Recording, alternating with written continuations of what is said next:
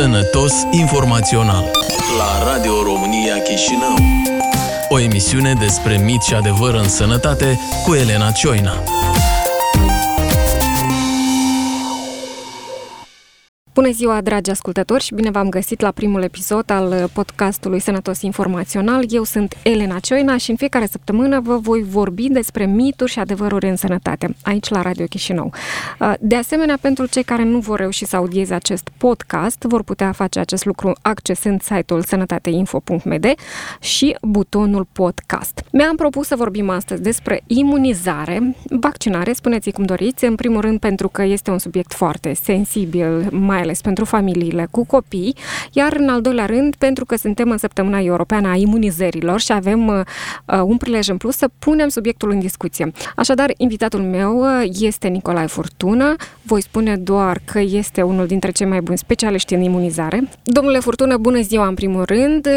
O să vă las să vă prezentați dumneavoastră. Chiar mi-ar plăcea să ne spuneți Bună ziua! de unde veniți și pare, cum ați ajuns să vă ocupați de domeniu. Îmi pare bine să fiu prezent la, la spargerea gheții, dacă uh-huh. Da, este primul. mi se permite o asemenea sintagmă. Vin din sănătatea publică și dintotdeauna am făcut uh, epidemiologie. Uh, iar uh, vaccinările, vaccinurile, imunizările, profilaxie specifică a fost un subiect dintre cele de preferință ale mele, din casta de subiecte epidemiologice, uh-huh. de mhm. supraveghere, de control a bolilor și așa mai departe. Imunizările mi-au fost mai aproape de suflet, dacă vreți. E un domeniu și interesant și de interes mare și foarte sensibil și care e la o răscruce între persoană, sistemul de sănătate, producătorul de vaccin, mass media, fluxurile și torentele antivaccinale, unele concepte religioase, deci este un amalgam de... de motive de, pentru care ați ales de, domeniul. De motive pentru care problema devine una interesantă și pentru mine. Uh-huh. Ziceam că suntem în săptămâna imunizării, 24-30 aprilie. Este săptămâna europeană a imunizării și vreau să vă întreb cum s-a decis Europa să dedice anume această săptămână imunizărilor. Cum s-a ajuns la această decizie? Este o decizie mai veche, nu este o decizie recentă. Deja de mai mulți ani să se desfășoară activități de promovare a imunizărilor în toată regiunea europeană, pentru că subiectul este interesant și din punctul de vedere că pe de o parte, vaccinarea este considerată cea mai eficientă măsură de intervenție de sănătate publică, pe de altă parte, rezistența față de acest subiect, felurile de abordare, impactul imunizărilor asupra societăților, asupra civilizațiilor este unul foarte larg, foarte de proporție și actuala epidemie de rujolă din statele europene încă o dată vine să accentueze aceasta. Mhm. Deci, Dacă vă referiți la rezistență, la ce fel de rezistență și din partea cui ea apare? În primul rând, rezistența celor care fac propaganda antivaccinală. Rezistența populației mai ales celor care nu acceptă vaccinările ca măsură de intervenție și de protecție. Din păcate, uneori trebuie să vorbim și despre rezistența din interiorul lucrătorilor medicale, care, într-un fel sau altul, o opun. Rezistența politică, ori până astăzi, mulți politicieni, nu mă refer la Republica Moldova, mă refer la general, consideră mm, cheltuielile pentru vaccinare drept cheltuieli și nu drept investiții. Mm-hmm. În Republica Moldova, ok, înțeleg nu, la Republica nivel Moldova, slavă Domnului, mondial... aveți masa de lemn, uh, politicienii au înțeles că asta este o investiție în sănătate și am mai multe argumente pentru această afirmație, pornind de la finanțarea programelor de vaccinare până la suportul politic uh, în promovare și am avut o chestie asta și în Parlament, Comisia de Specialitate, și în Guvern, Uh, și în mai multe ministere, indiferent de ministru care a condus Ministerul de Ramură. Dar există încă rezistența a politicienilor care nu întocmai și nu întotdeauna sunt de acord cu imunizările ca măsură de intervenție. Bun, uh, partea cea mai gravă pe care o văd eu uh, ca jurnalist este că angajații ai sistemului medical se opun imunizărilor și, din potrivă, ei sunt mai rezervați chiar și decât unii părinți în anumite cazuri. Puteți să ne spuneți care ar fi explicația din punctul ăsta de vedere dacă să nu de la sărim propriile de la convingeri, subiect. convingeri filosofice, convingeri de credință, până la neștiință și neinformare. E- Este foarte vast uh, Dar până la terenul ăsta. urmă, lucrătorul medical sau medicul este cel care trebuie să vină cu Este obligat. argumente. Da, este, Este cel obligat obligat, să să vină cu promoveze. argumente și să promoveze imunizarea. Din păcate avem și din categoria asta, poate ei nu sunt foarte mulți, poate ei nu sunt foarte înrăiți, poate ei nu sunt foarte... Dar ei sunt și eu recunosc lucrul ăsta pentru că m-am ciocnit nu odată. Bun, haideți să vorbim despre miturile care a, sunt în domeniul imunizării. Eu am pregătit o listă de 10 mituri, cred că. A, ele sunt mai multe, cu siguranță. Câteva zeci. câteva zeci, dar eu le-am selectat pe cele mai uzuale, care m, circulă mai des uh, prin comunitățile de mamici. În primul rând, vreau să știu de ce vaccinurile trebuie făcute la anumite vârste, pentru că mamele ne întreabă lucrul ăsta. De ce trebuie să-i fac copilului vaccin la două luni, la patru luni, la șase luni, când el este foarte mic, când uh, poate reacționa într-un fel sau altul. De ce nu le-am face când vrem noi sau când suntem pregătiți moral pentru asta? Există, bănuiesc, o explicație uh, științifică. Sigur că da. Ai pornit, Elena, de la mituri. Eu am încercat să număr și, din păcate, numărul miturilor domină de câteva ori uh, adevărurile despre vaccinare. Pentru că când am încercat să le pun cap la cap câte adevăruri sunt despre vaccinare, ele nu sunt multe. Deci primul și cel mai relevant adevăr că vaccinurile salvează vieți. Cu toate dedesubturile care sunt că vaccinurile sunt cost eficiente, că vaccinurile ajută să eradicăm la nivel global niște boli. Deci nu sunt multe mituri, ajungi până la teorii absurde din ceea ce se întâmplă în, în lumea asta și pe segmentul ăsta a vaccinurilor. Dar, Hai- e, dar e firesc, domnule Furtună, haideți să recunoaștem că Bine, omul o e să ref- creadă e în fi- anumite mituri, pentru că așa e e, firea firesc omului. până la un moment și mai departe ne ducem în, în area absurdului. Dar, haideți, Haideți să să o luăm pe revenim, rând. Hai să haideți să luăm pe rând. revenim la de ce se fac vaccinurile la o anumită vârstă. E, Nu este o, o decizie internă sau o decizie a unei instituții dintr-o țară, că trebuie să vaccinăm la două luni și nu la patru sau invers sau putem amâna vaccinarea primară până la patru ani de zile. De exemplu, s-au făcut o groază de studii, de modele pentru a ajunge la niște formule acceptate universal de toate statele care au programe naționale de imunizare. Dacă îmi spuneți că s-au făcut anumite formule, cine le-a făcut? le-au făcut instituții specializate. Nu? Deci sunt instituții științifice, globale, întregi universități care se ocupă de, de studii în cohorte. Cohortele astea acoperă uh, sute de mii de copii. Lucrurile se analizează la nivel foarte minuțios, cu laboratoare, cu uh, durata răspunsului imun. Și calendarele naționale se construiesc anume reieșind din aceste studii făcute și pus pe tapet, dovedite științific. Uitați-vă ce, ce lecții ne-a, ne-a dat uh, rujola. Eu o să mă împiedic azi de rujola intenționat pentru că aici am depistat și noi o groază de... Probleme. Nu, nu atât goluri cât probleme. S-au îmbolnăvit copiii neajungând vârsta de vaccinare. Noi vaccinăm în țară la vârsta de 12 luni. S-ar putea de, de coborât până la 9 luni și nu mai jos.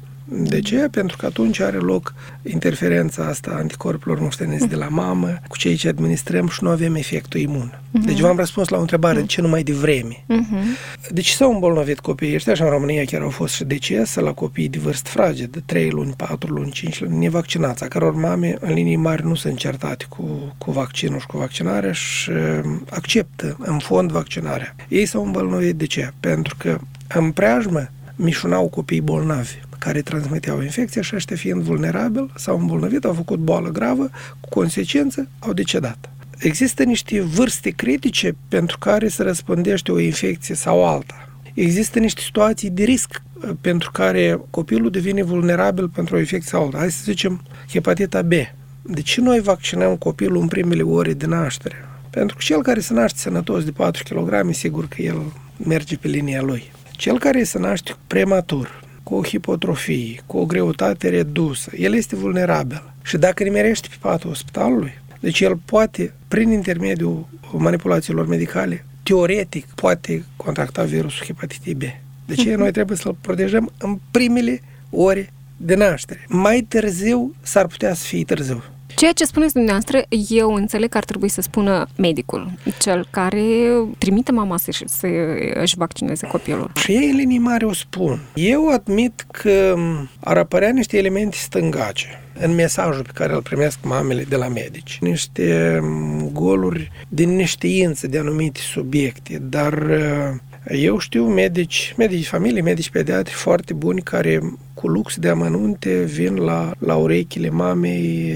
Ziceam de infecția rotavirală, ce este important, pentru că asta este unica, unica poziție în calendarul național de imunizare care are restricții de vârstă. Ai scăpat patru luni zile, mai departe nu poți fi vaccinat. Și de ce nu poți fi vaccinat? Explicați deci așa prevede producătorul de vaccin, așa teoretic ar putea să apară niște riscuri pentru sănătatea copilului, de atâta copilul nu poate. Dar Copilul fraged, de vârstă fragedă este cel mai vulnerabil pentru a contracta această infecție și este o infecție destul de serioasă și destul de severă. Poate că mamele nu o cunosc bine pentru că noi am început a vaccina din 2012. Este o infecție relativ tânără pentru noi și studiile care s-au mai făcut în țara asta vis-a-vis de cunoștințele mamele, mamelor pentru unele infecții introduse în calendarul național de imunizare vorbesc că cel mai bine mamele cunosc astfel de infecții cum este hepatita B, tuberculoza, poliomielita, difterie, rujola, pentru că ele sunt mai vechi și de întotdeauna ne-au vaccinat contra acestor infecții și au cunoștință mai redusă când vorbim de infecția provocată de pneumococi, de infecția provocată de hemofilus influenza tip B sau infecția provocată de rotavirusuri. Deci și aici toată lumea are niște carențe, și sistemul de sănătate și mamele. Sunt de acord că poate ar exista niște goluri în ce se numește instruirea, promovarea, comunicarea pe acest segment. Modul de comunicare. Uh, sau și modul de a aduce informația către mame. Bun, vaccinurile conțin metale grele, deci este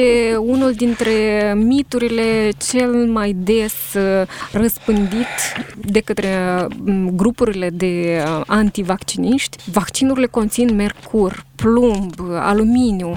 E adevărat și, în general, ele uh. trebuie să conțină aceste elemente sau nu trebuie să le conțină? De fapt, ăsta este un subiect uh, la care eu zic, este punctul meu personal de vedere, dar uh, am și niște argumente.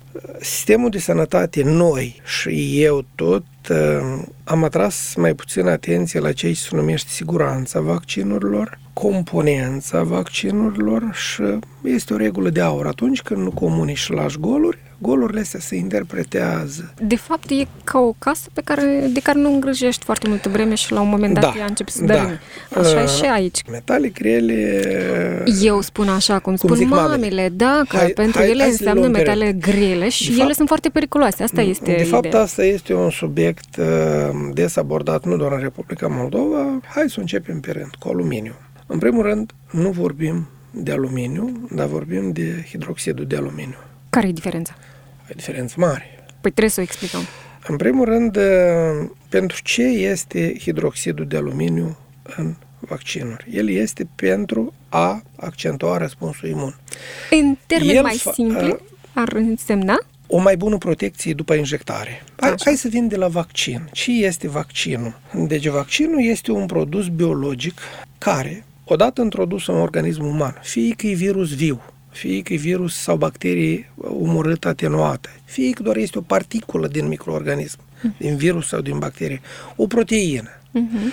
Deci menirea ei, odată ce ajunge în organism, este ca organismul să reacționeze, să elaboreze anticorpi și atunci când vine virusul sau bacteria sălbatică, naturală, mai puțin contează că e de poliomielită sau e de difterie sau e de hepatită B. Care nu este din vaccin, dar care este din afara organismului. Care este din afara organismului uh-huh. natural. Deci ăsta, anticorpii care sunt deja prezenți în organism grație vaccinării, uh-huh. îl recunosc, reacționează și protejează. Pentru a accentua răspunsul imun, unele vaccinuri, nu toate, în componența lui se folosește hidroxidul de aluminiu ca sare care leagă antigenul și formează complement. Complicat. Uh, uh, este complicat. Uh, apropo, aluminiu sunt, face parte din metalele moarte, deci el altfel nu participă la diferite procese irreversibile din organism, el se elimină totalmente din cei ce se introduce.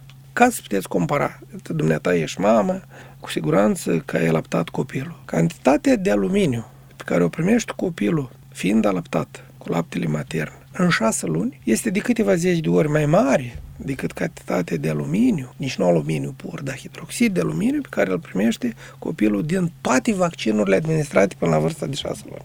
Uh-huh. Asta în situația în care copilul este alaptat la piept. În situația când deci, mama este în imposibilitate de a lapta natural și trece la amestecuri. Cantitatea de aluminiu din amestecuri este de circa 40-50 de ori mai mare. Dar dacă ne ducem pe niște amestecuri pe bază de soia, sunt situații alergice grave, cantitatea de aluminiu pe care îl primește copilul poate fi de peste 50 de ori mai mare. Adică mama trebuie să înțeleagă că acea cantitate ea e până la 4 micrograme, dar din laptele matern copilul primește 30, 40 până la 50 de micrograme deci de aluminiu. 4 micrograme de uh, aluminiu de se, săruri de aluminiu, de, săruri de, de, aluminiu. de hidroxid de aluminiu. Se regăsește într-o doză de vaccin. Nu în, tot, în toate dozele pe care copilul le-ar primi până la, până la 6 luni. Uh-huh.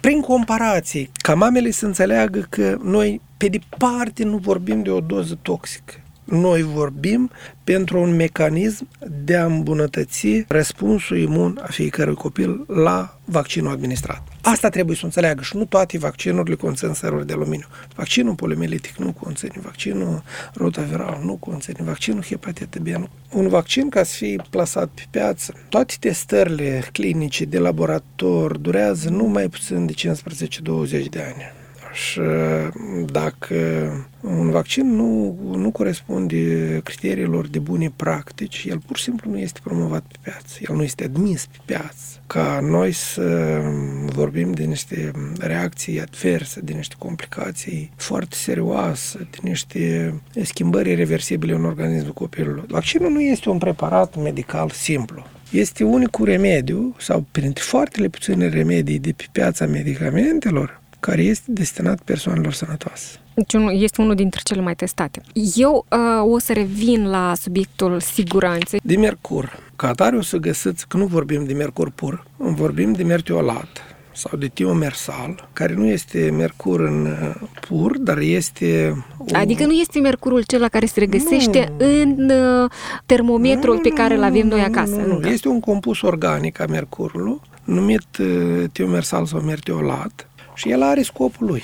Scopul nobil a acestui, a, a, acestui compus este funcția lui de antiseptic uh-huh. din vaccin. Și, de exemplu, rolul lui cel mare este ca el să prevină impurificarea vaccinului cu fungi.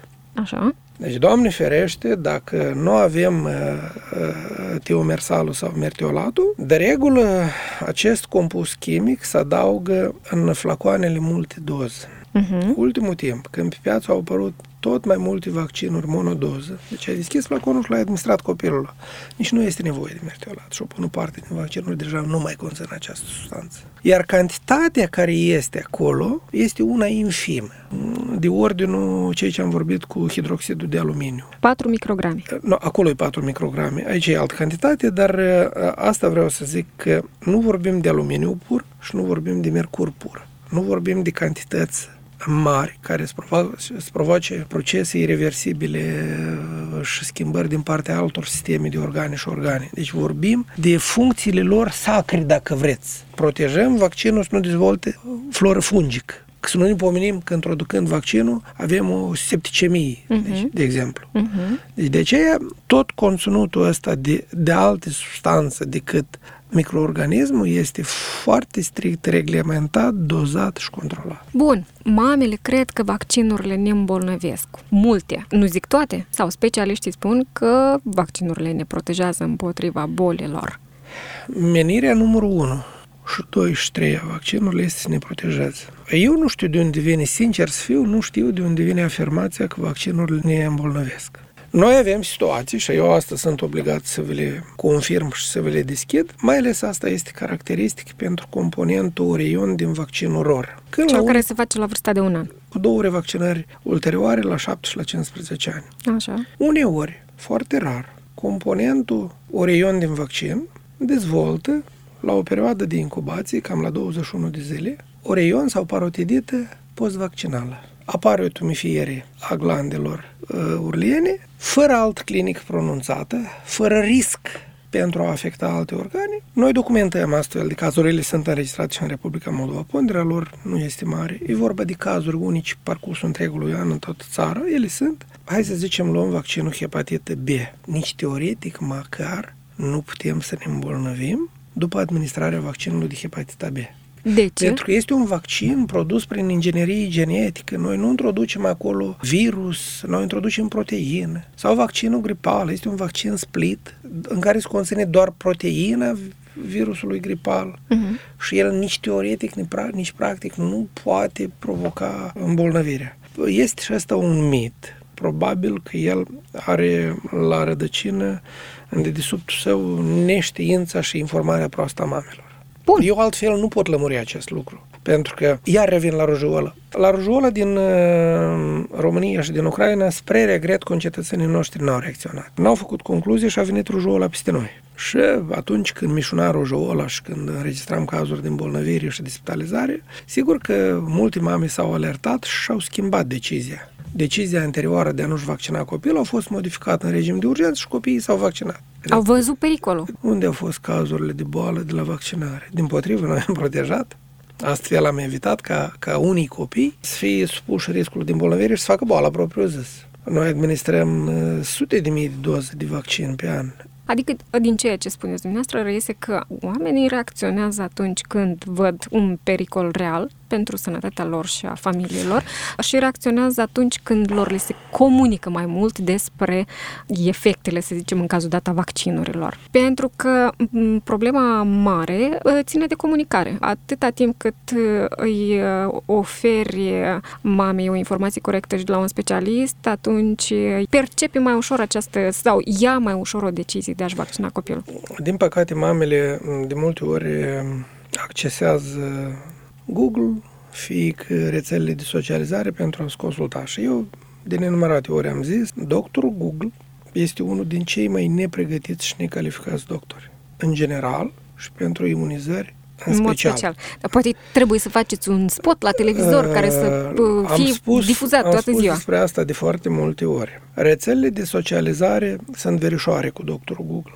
Sunt de acord, dar nu putem să le interzicem acolo. Nu le putem interzice, dar uh, mamele ar trebui să fie destul de conștienți să acceseze site-uri specializate.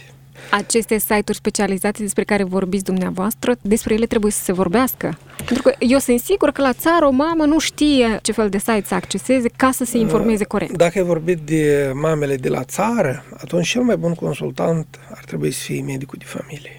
Revenim și la medicul de familie când vă Revenim. întreb despre, uh, despre specialiștii la care ar trebui să apeleze mamele atunci când e vorba de, uh, de vaccinare. Dar vaccinurile pot cauza autism, neuroparalizie, etc. Vom găsi zeci, poate chiar sute de site-uri unde antivacciniștii promovează acest lucru și care sunt adesea suficient de informative și cu multe argumente în care mamele, din păcate, cred pentru că ele nu sunt specialiști în uh, medicină și nici în imunizare. Au renunțat de la, de la această teorie și cei care au lansat-o. Ce s-a întâmplat cu renumitul articol publicat în anii 90 de către fostul doctor Joachim Field, care a publicat un articol, între ghilimele științific, și care a admis fraudă, conflict de interese și interes financiare ascunse, publicând acest articol.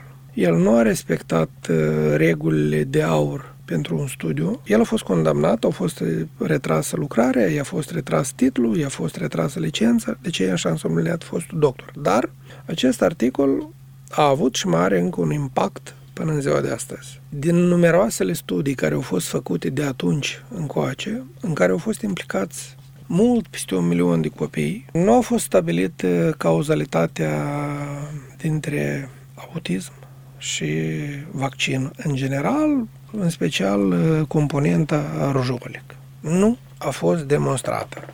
Acum, Adică vreți să spuneți că uh, legătura dintre vaccinul împotriva rujeolii și autism nu a fost nu, nu Nici fost pentru vaccinul rujeolic, nici pentru alte tipuri de vaccinuri, legătura nu a fost demonstrată. Mai mult decât atât, recent, o echipă de cercetători de, din Danemarca, de la Institutul uh, Serum din Danemarca, a prezentat uh, cel mai detaliat studiu privind vaccinul ROR cu trei componente, pentru care a consultat datele peste 650 de copii din Danemarca. Uh-huh. Deci rezultatul studiului scurt pe 2. Nu există nicio legătură dintre vaccin și autism. Această echipă a efectuat un studiu asemănător deja în 2002 și a ajuns la aceeași concluzie. Ori, concluziile trebuie să fie dovedite și argumentate științific. Și datele acestea științifice trebuie să fie făcute public. Doctorul despre care vorbeam eu, el a luat datele la niște copii care din start știau că are autism și din 12 copii. În primul rând, studiul nu a fost uh, demonstrativ. Dar iată că acest eveniment, uh, între ghilimele, important din anii 90, se până acum și mulți, foarte mulți, uh, mai ales antivacciniști, speculează. Vaccinurile sunt o afacere a industriei farmaceutice și respectiv sunt făcute pentru ca cineva să se îmbogățească mai mult. Vaccinurile sunt produse diferit pentru țările bogate și pentru țările sărace. Haideți să vedem care este situația până la urmă, pentru că se crede foarte mult, noi, Moldova, suntem o țară din lumea a treia, săracă și nu ne permitem vaccinuri de calitate. Haideți să, să-ți răspund la întrebare cu o întrebare. Putem acuza producătorii de diverse preparate oncologice? Îi acuzăm de interes? Orice putem pune și avem la cardiaci, avem persoane hipertenzive și avem preparate hipotenzive sau preparate antimalarice, că bântuie malaria în țările africane, sau antidiabetice. Uh-huh. Deci diabetul este o molimă a veacului 21, este una din principalele cauze de deces, de invaliditate, de incapacitate de muncă ce facem? Acuzăm producătorii de preparate antidiabetice pentru că exact aceeași formulă poate fi aplicată și aici. A fost o listă generată de Big Pharma pentru perioada 2013-2017. În această listă s-au regăsit mai multe preparate medicamentoase și doar un singur vaccin, care era plasat poziția 81 uh-huh. Mhm. din toată lista. Uh-huh. Și s-a pornit epopeea ca și cu autismul. Producătorii de vaccinuri astăzi... În primul rând sunt foarte puțini. Ei nu sunt atât de mulți, asta am vrut să zic. Dacă luăm Republica Moldova, România, noi nu avem producători de vaccinuri, avem un producător în Bulgaria, aici în preajmă avem producători de vaccinuri în Federația Rusă, Belgia, Danem... Deci ei nu sunt atât de mulți ca să produci niște vaccinuri, pe departe, nu este un lux. Ori cerințele pentru producerea vaccinurilor sunt foarte drastice. Acum trec la a doua parte întrebare, pentru că noi trebuie, nu trebuie să le delimităm. Nu există vaccinuri pentru săraci și pentru bogați. Sunt vaccinuri care respectă niște tehnologii de producere și de păstrare de la momentul producerii până la momentul administrării. Vaccinul contra poliomielitii și contra infecției rotavirale noi îl importăm din... Este un vaccin belgian, Vaccinul contra cancerului de coloterin este un vaccin produs în Statele Unite. Cu vaccinul BCG am lucrat cu mai mulți producători și cu Japonia, și cu Coreea, și cu India. Vaccinul ROR am avut tot diferiți producători. Hepatita B am avut și belgian, am avut și francez, am avut și indian, ca să excludem și unele conflicte de interes interne. Noi participăm la achiziții publice internaționale, țara, Republica Moldova. Achizițiile sunt făcute nu de către reprezentanții țării, dar de către UNICEF, să achiziție internațională și să achiziționează vaccinuri pentru toate pozițiile programului de imunizări, pentru toate țările care fac licitații publice externe prin UNICEF. Și asta este o realitate la ziua de astăzi. Cine nu crede, Gheorghe Sachi 67A... Domnul Nicolae Furtună vine și Furtună, adresează Melnic, toate întrebările. Toată echipa care este acolo, depozit, condiții de păstrare, condiții de livrare. Mamele se gândesc ce să facă atunci când își vaccinează copiii, să meargă la privați sau să facă vaccinurile în sistemul public de sănătate. Uh, și atunci întrebarea mea este unde să meargă? Să plătească bani sau... Este decizia mamei, pentru că și acolo și dincolo vorbim de vaccinuri calitative, inofensive, sigure, precalificate de Organizația Mondială a Sănătății. Diferența este în preț, uh-huh. când sistemul public E gratis. Copilul beneficiază gratuit toate uh, vaccinurile incluse în programul național de imunizare, dincolo trebuie să achiți. Altă diferență nu există. Mamele, unele, spun că uh, problema este în lanțul frig. Oh, uh, categoric deci, nu. Categoric. Că acolo s-ar, s-ar păstra acest lanț și s-ar... Fals total, uh-huh. dezacord total spuneți-mi că a fost o glumă. Uh, nu, nu a fost, vă spun că așa este și chiar am un exemplu. O mămică mi-a spus că în momentul în care a venit să-și vaccineze copilul s-a stins lumina și a fost uh, stinsă lumina vreo jumătate de oră și ea se întreba cum este păstrat uh, vaccinul în astfel de condiții. Deci, uh, în lanțul frig noi am, uh, avem niște realizări enorme când am dotat toate punctele de vaccinare cu frigidere. Punctele de, vac- de vaccinare fiind centrele de sănătate, Nu doar, până la cel mai mic. Oficiile de sănătate. Punctele de vaccinare sunt maternitățile, uh-huh. centrele medicilor de familie, centrele consultativ-diagnostice de municipiul Chișinău, centrele de sănătate urbane și rurale, oficiile medicului de familie și oficiile de sănătate. Nimeni nu poate primi vaccin de la centrul de sănătate publică dacă nu are condiții frigorifice. Uh-huh. Mai mult decât atât, există termocontainere pentru transportarea vaccinurilor de la un punct la altul. Mai mult decât atât, există elemente de gheață care asigură temperatura. Și ca să știți, 24 de ore dacă s-a deconectat energia electrică vaccinul în frigider fără ca frigiderul să fie deschis, sigur se păstrează vaccinul, 100%. De ce eu zic că atunci când vorbim de lanțul frig, chiar exprim un dezacord total. Deci este păstrat Deci atât noi, în noi sistemul avem public cât în și în... sistemul public un lanț frig bun. Nu vreau să zic excelent. Bun, mai spuneau, de exemplu, mamele că m, dintr-o doză de vaccin sunt vaccinați mai mulți copii. Așa ziceau ele. Nu dintr-o doză. Nu dintr-o doză, dintr-un uh, Eu, sticluț. dintr-un flacon. Dintr-un flacon cu vaccin, da. Practic nu mai avem. Deci, uitați-vă, noi în anii 90, practic, lucram cu toate vaccinurile ambalate în flacoane multe doze. De Bala- ce era am- așa? Pentru că e vorba de, Așa, de e, cost. cheltuielile de cost. erau mari pentru Deci, separate. ambalarea vaccinurilor respectă regulile economice care pot fi aplicate la toate mărfurile. Ambalajul în cantități mari este mai ieftin, Mhm. ambalajul în cantități mici este mai scump. Indiferent de faptul că e carne, că sunt pastile, că Mhm. sunt produse alimentare sau nealimentare, etc. Exact același lucru este valabil și pentru vaccinuri. Uh, Sine costul unei doze dintr-un flacon cu 10 doze este mult mai mic decât sine costul unei doze dintr-un flacon monodoză, cu o singură doză. Și sigur că atunci în, în istoria nouă a Republicii, când era deficit de bani pentru toate segmentele economiei naționale, pentru întreg sistemul de sănătate, era problemă și pentru sistemul de imunizări și noi nu ne permiteam pe atunci luxul pentru noi pe acea vreme să luăm vaccinuri ambalate doar în flacoane monodoză. Deci noi între timp am trecut la flacoane monodoză și vedeți azi ce se întâmplă. Majoritatea vaccinurilor sunt în flacoane monodoză. Avem și vaccinuri ambalate în flacoane cu mai multe doze, 5 sau 10 doze. Care sunt acestea?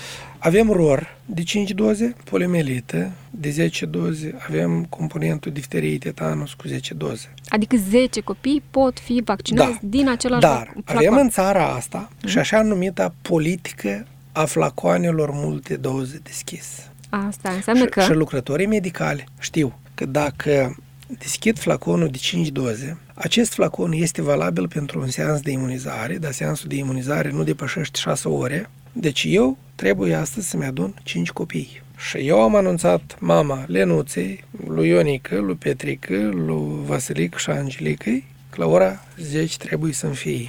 Și când au venit, eu am scris pe flacon ora deschiderii flaconului și m-am străduit în, într-un regim cât posibil de scurt, mai mic de 6 ore, cu respectarea a tuturor lig- rigorilor de dezambalare a flaconului și de extragerea dozelor și așa mai departe. Lucrătorii medicali sunt instruiți. Tot pachetul ăsta se include în politica flacoanelor deschise multe doze. Deci și vaccinul rămâne a fi sigur, chiar dacă se extrage dintr-un flacon cu multe doze. Și noi nu am avut pe parcursul ultimilor ani, ani buni, probleme legate anume de flacoanele multe doze și de unele posibile complicații. Noi nu le-am avut. Sunt vaccinuri uh, care uh, seansul de imunizare e 4 ore, sunt vaccinuri care seansul de imunizare e 6 ore, sunt vaccinuri care seansul de imunizare e până la 30 de zile, după deschidere. Dați-mi exemple ca să știu mamele. Deci, uh, vaccinul poliomielitic poate fi folosit pe parcurs la o lună de zile. Difterotetanic, pertusis, tot așa. Deci, vaccinul BCG 4 ore, ROR 6 ore. În dependență de vaccin, se aplică regula de joc. Vorbeam la început despre cine trebuie să le vorbească părinților despre vaccinare și primul contact uh, pe care l-au uh, sunt uh, medicii de familie. Care sunt următorii specialiști? Vă spun de ce vă întreb. Am Deja auzit știu. inclusiv medici urologi care vorbesc despre imunizare și atunci mă întreb cât, cât este de indicat ca un medic urolog să, vea, să, să-mi vorbească despre imunizare. Am și eu o vorba mea, mi-aparține. Unicul Dumnezeu. În ce se numește vaccinul și vaccinarea este medicul de familie. În proporție de 98%. De ce medicul de familie? Pentru că medicul de familie este persoana care urmărește tot lanțul vieții omului. Supraveghează gravida pe perioada de sarcină și cunoaște în detalii ce s-a întâmplat pe perioada de sarcină de la 12 săptămâni când a fost luată la evidență până la nașterea propriu-zis. Haideți să vă spun altceva. Iarăși în discuțiile cu mamele, ele din potrivă cea mai mică încredere o au în medicul de familie pentru că de multe ori n-au obținut informațiile necesare de la acest specialist legat de vaccinuri. Deci trebuie să rămână pe segmentul medicului de familie. Ok, și dacă nu găsesc uh, nu, limbă comună cu el, nu, nu dai seama că are medicul, medicul de familie suficiente argumente ca uh, să te convingă să-ți trebuie să aibă suficiente argumente, pentru că medicul de familie este cel care respectă calendarul de imunizări. Medicul de familie este cel care, în cazul în care calendarul nu se respectă, elaborează schema individuală de vaccinare. El știe de ce copilul a ratat vaccinarea la vârsta de 2 luni și de ce o face la 3 luni și care este următoarea doză și la ce vârstă. Nu pot să le dau un calificativ despre care vorbești tu, să nu o ia ca o ofensă, ca o supărare medici de familie, dar am văzut și eu pentru mine un lucru. Uh, medicul de familie care a devenit medic de familie din pediatru este aspe acest segment. Eu îi zic tu de coză. Medicul de familie care a devenit medic de familie din terapeut de sector este mai rezervat și este mai reticent când vorbim despre vaccinuri și despre imunizări. Uh, medici de familie care sunt pregătiți după, după programul actual de la Universitatea de Stat Medicină și Farmacie, eu zic că sunt buni și fac față provocărilor pe segmentul de imunizare. Bun. Eu vă întreb ca alternativă, după medicul de familie, să admitem deci, că unele mame n-au Eu am zis 98% competențele pentru imunizări îi aparțin medicului de familie. Sunt situații când medicul de familie ar avea nevoie de consultarea altor specialiști decât medicul de familie în ceea ce se numește indicații pentru vaccinare sau contraindicații. Atenție, eu am zis și mă repet, consultații să nu-l dea chirurgul, că e gata dacă i l-a dat chirurgul. Și dacă l-au văzut cu un hemangiom, ne râde Europa întreagă. Noi suntem unica zonă din Europa unde avem contraindicații, chipurile medicale la vaccinare când e hemangiom. Asta este o aberație, este o prostie, este un nonsens. În toată lumea, hemangioamele nu sunt contraindicații pentru vaccinare, pentru orice vaccinare. Medicul de familie trebuie să consulte. Hai să zicem să aduc niște exemple foarte clare ca să mă înțelegi despre ce este vorba. Zicem copilul are astm bronșic. Acest copil trebuie vaccinat doar că el se va vaccina în remisie. Și dacă medicul de familie are careva îndoiele, are dubii, ar fi bine să consulte cu un alergolog. Și chiar ar fi bine acest copil să fie vaccinat, mai ales componentul pertusis, în condiții de staționar. L-ai pus pe două zile, l-ai vaccinat, l-ai supravegheat și după aceea o plecat sănătos acasă. Dar el trebuie vaccinat. Indicația pentru vaccinare pentru acest copil este net superioară decât pentru copilul sănătos. O altă situație, copiii cu imunodeficiență, de diferită geneză imunodeficiența, Poate că ar fi trebuit iar din nou consultat cu un alergolog, cu un imunolog. Copiii cu niște maladii neurologice grave, poate că ar trebui consultat cu neurolog. Eu de fiecare dată am zis consultat și nu lăsat pe seama specialistului să decide ce să faci cu copilul. Consultat și luat o decizie comună, foarte argumentată, bazat pe, unu, starea obiectivă a copilului, doi, niște indicatori dacă sunt necesari clinici, dar asta e în situații foarte rare. Am înțeles ideea. Vreau să vă întreb, trebuie pregătiți copiii înainte de vaccinare? Nu, nu trebuie. Deci pregătiți. nu trebuie să facă nu analize există... de sânge, Doamne să ferește. treacă pe la neurolog, să nu știu... Nu, nu. Cum l-ai trecut la specialiști, cum fiecare și-a găsit patologia lui. Existentă sau presupusă. Febra este un motiv ca să nu fie vaccinat copilul? Până la 38 de grade, nu. Care ar fi contraindicațiile? Deci lista contraindicațiilor îmi ajung Cinci degete. Sunt foarte puține contraindicații adevărate. Trebuie să delimităm uh, contraindicațiile adevărate de cele false la vaccinare. Și asta este o durere de cap pentru sistemul nostru de sănătate, pentru că la noi se invocă contraindicații orice. Hemangiom. Da, da, am zis și hemangiomul. Contraindicațiile adevărate sunt foarte puține și am să le enumăr. O reacție severă la doza precedentă de același vaccin. Spre exemplu, dacă la DTP1 a făcut șoc anafilactic, DTP1.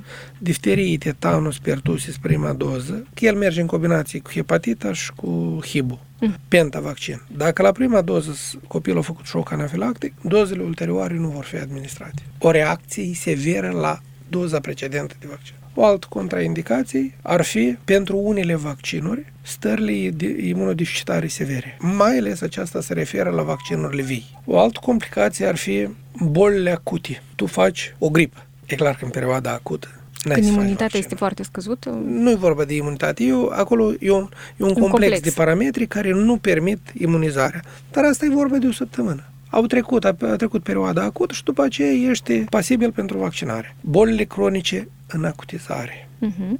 Și reacțiile alergice la unele componente ale vaccinului. De exemplu, unele vaccinuri pe timpuri eh, conțineau neomicină ca antibiotic ca să nu se dezvolte flora microbiană secundară în acest vaccin, Mhm. să nu ajungem la stări de sepsis. Uh-huh. Deci persoanele care aveau reacție alergică la neomicină nu se introduce vaccinul dat. Sau persoanele care au alergii la albușul de ou, deci lor le este contraindicat vaccinul contra gripei. Pentru că vaccinul ăsta este produs pe embrion de găină. O mămică ne spunea că și-a vaccinat copilul împotriva rotavirusului și că, drept reacție adversă, copilul a avut uh, diaree continuă timp de 6 zile la prima doză și timp de 5 zile la a doua doză. Poate fi o astfel de reacție? Teoretic ar putea, pe mine mă interesează de cine a fost documentată și ce înțelege mama prin diaree. De câteva ori pe zi Mama a vaccinat copilul contra infecției rotavirale. Aici se pot întâmpla mai multe lucruri. Teoretic, eu admit că s-ar, ar fi putut o reacție la administrarea vaccinului. Eu, în practica mea, nu am avut așa situație. Doi, copilul, vaccinându-se contra infecției rotavirale, ar fi putut prelua o altă infecție intestinală cauzată înainte sau după sau în timpul? cu o zi înainte de vaccinare, imediat a doua zi după vaccinare, în aceeași zi când s-a administrat vaccinul. S-a vaccinat contra rotavirusul, dar o, o înhățat copilul un enterovirus sau un norovirus. O să aibă o diaree, rezultatul este unic. Chiar dacă o considerăm o reacție, este o reacție ușoară, minoră, care a dispărut totalmente, dar avem rezultatul cheie, rezultatul de bază. Copilul este protejat de rotavirus. Spuneți-ne care sunt uh, reacțiile adverse cele mai frecvente la vaccinuri și de care nu trebuie să ne temem. Avem reacții și avem complicații. La orice vaccin, mai ales la astea injectabile, provoacă niște reacții așteptate. Durere la locul injectării, ca la orice injecție. O hiperemie la locul injectării, o roșață, tumifiere ușoară, să umflă, să se îndurează loc. O durere locală, o temperatură locală, mai ales la vaccinul component pertusis, toate lucrurile astea se văd. Este o reacție normală, așteptată, ușoară, care la o perioadă scurtă de timp, individual, de la o zi la două, trei zile, dispare și nu se întâmplă nimic. Cel mai mult ce îngrijorează mamele sunt complicațiile. Și aici e confuzul cel mare când mamele încurcă complicațiile cu reacțiile astea ușoare. Complicațiile din cele mai frecvente și din practica mea, vreau să vă recunosc că am văzut uh, complicații de tip convulsii febrile pe fond de febră înalt, copilul dă convulsii. Dați convulsii ușoare și ele în maximum două zile se rezolvă. Copiii sunt bine și chiar am văzut copii care la prima doză au dat o reacție convulsivă și la a doua doză nu au manifestat Nicio reacție. nicio reacție. Febra înaltă, persistentă, Înaltă fiind de la? peste 39 și ea se menține. Ar fi o, o complicație la administrarea vaccinului. Șoc anafilactic. Eu am văzut în viața mea șoc anafilactic, dar nu am văzut post-imunizare, spre fericire. Dar, teoretic și, și în instrucțiunea de utilizare a unor vaccinuri este descris șoc anafilactic ca o posibilă complicație. Reacțiile alergice pronunțate, cum e sindromul Kinke, sunt niște reacții alergice care, și eu am zis, că atunci când la prima doză ele se manifestă, dozele ulterioare vor fi excluse din calendar și copilul ăsta nu se va vaccina cu acest tip de vaccin dacă el presupune mai multe doze în calendar. Iată care sunt uh, reacțiile și complicațiile. Reacțiile și complicațiile. Bun, în concluzie, ce le-ați sfătuit pe mame? Iată, ați vorbit la început că ele trebuie să se informeze din surse sigure. A, care sunt acestea? Site-ul Organizației Mondiale a Sănătății oferă o gamă largă de, de informații despre vaccinuri, vaccinări, producători, doze, posibile reacții, etc. Așa, mai Site-ul departe. UNICEF, site-ul Agenției Naționale pentru Sănătate Publică, ansp.md. Avem rubrici dedicate vaccinării separat, cu mituri, cu reacții, toate calendar, scheme individuale de vaccinare, vaccinuri, vaccinări. Deci, pe site-ul Agenției Naționale pentru Sănătate Publică o să găsiți uh, informații utile. Uh, voi faceți parte din partenerii care m-au uitat chiar ultimul timp uh, și implicarea trolelor, situația din Ucraina și situația din Republica Moldova. Deci voi sunteți niște parteneri care promovați și eu recomand și mamelor și ascultătorilor să, să răsfoiască și site-ul Sănătate Info. Paginile web a instituțiilor medico-sanitare publice, AMT Buiucan și AMT Centru și AMT Râșcan și, deci, și AMT Botanica, toată lumea promovează vaccinurile și vaccinările M-am uitat o groază de site-uri a colegilor din România, direcțiile de sănătate publică județene. Deci, Dumneavoastră vorbiți acum despre site-urile care au legătură directă, directă cu, cu sistemele sănătate, de sănătate. Cu sistemele de sănătate. Care ar fi mesajul pentru mame? Mai puțin să documenteze și să fac concluzii din, din diferite rețele de socializare. Pentru că am, va, am văzut acolo atâtea aberații și atâtea... Falsuri. Falsuri este este prea puțin spus. Le Falsul este frumos. Prea, prea frumos spus.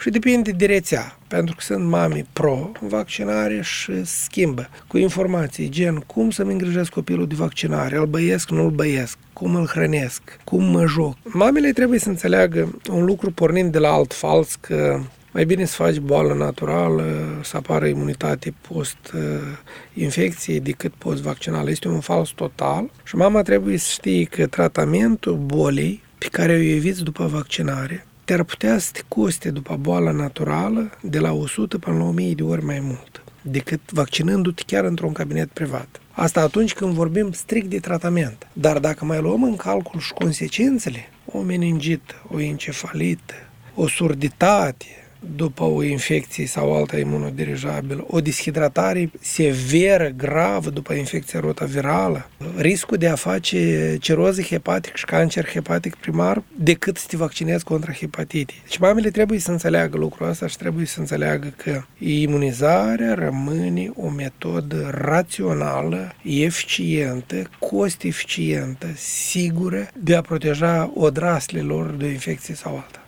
Asta nu înseamnă că noi nu putem să ne îmbolnăvim de aceste infecții. Noi pur și simplu o suportăm mai ușor. Vorbim de imunitatea individuală și vorbim despre imunitatea colectivă. Dacă tu ai contraindicații la o vaccinare, la un vaccin, argumentat medical nu te poți vaccina, vaccinându-mă eu, colegul, ceilalți din preajmă, noi automat te protejăm pe tine. Pentru că noi toți fiind vaccinați, fiind protejați, nu transmitem microorganismul în societate, în comunitate și tu, ca persoană nevaccinată, nu ai de unde te îmbolnăvi. Și tu, într-un fel, beneficiezi de imunitatea asta colectivă. Deci e un fel de solidaritate. Un fel de solidaritate, ca și cum ai merge fără bilet în troleibus. Troleibus oricum merge. Mamele trebuie să, să înțeleagă că protejându-și copilul ei, participă și la protecția celorlalți copii din preajmă, care dintr-un motiv oricare nu poate fi vaccinat. Ca să avem această imunitate colectivă, trebuie să fim Să avem, vaccinați. trebuie să avem o imunitate rată, de, o rată de vaccinare în țară. înalt și foarte înalt. Foarte nu mai înaltă. mică de 95%. Așa. Domnule Furtun, eu vă mulțumesc foarte mult pentru aceste explicații. Sper că noi am adus mai multă claritate uh, în ceea ce privește administrarea vaccinurilor. Mamele, sper eu, vor fi un pic mai informate uh, și un pic mai uh, sau mai puțin rezervate în ceea ce privește efi- eficiența lor. De asta mă bucur că ați deschis sezonul podcasturilor uh, sănătos informațional. Sper să ne mai revedem cu dumneavoastră. Chiar o să invit uh, mamele să ne, las, să ne lasă tot felul de comentarii. Poate mai au întrebări la care caută anumite răspunsuri și noi ne vom mai întâlni cu dumneavoastră în acest uh, studio. Cu mare drag. Sănătate Subiectul. multă. Vaccinați-vă bine. și protejați-vă. Neapărat. O zi frumoasă. Ați ascultat emisiunea Sănătos Informațional cu Elena Cioina. La Radio România Chișinău. Împreună combatem miturile din sănătate.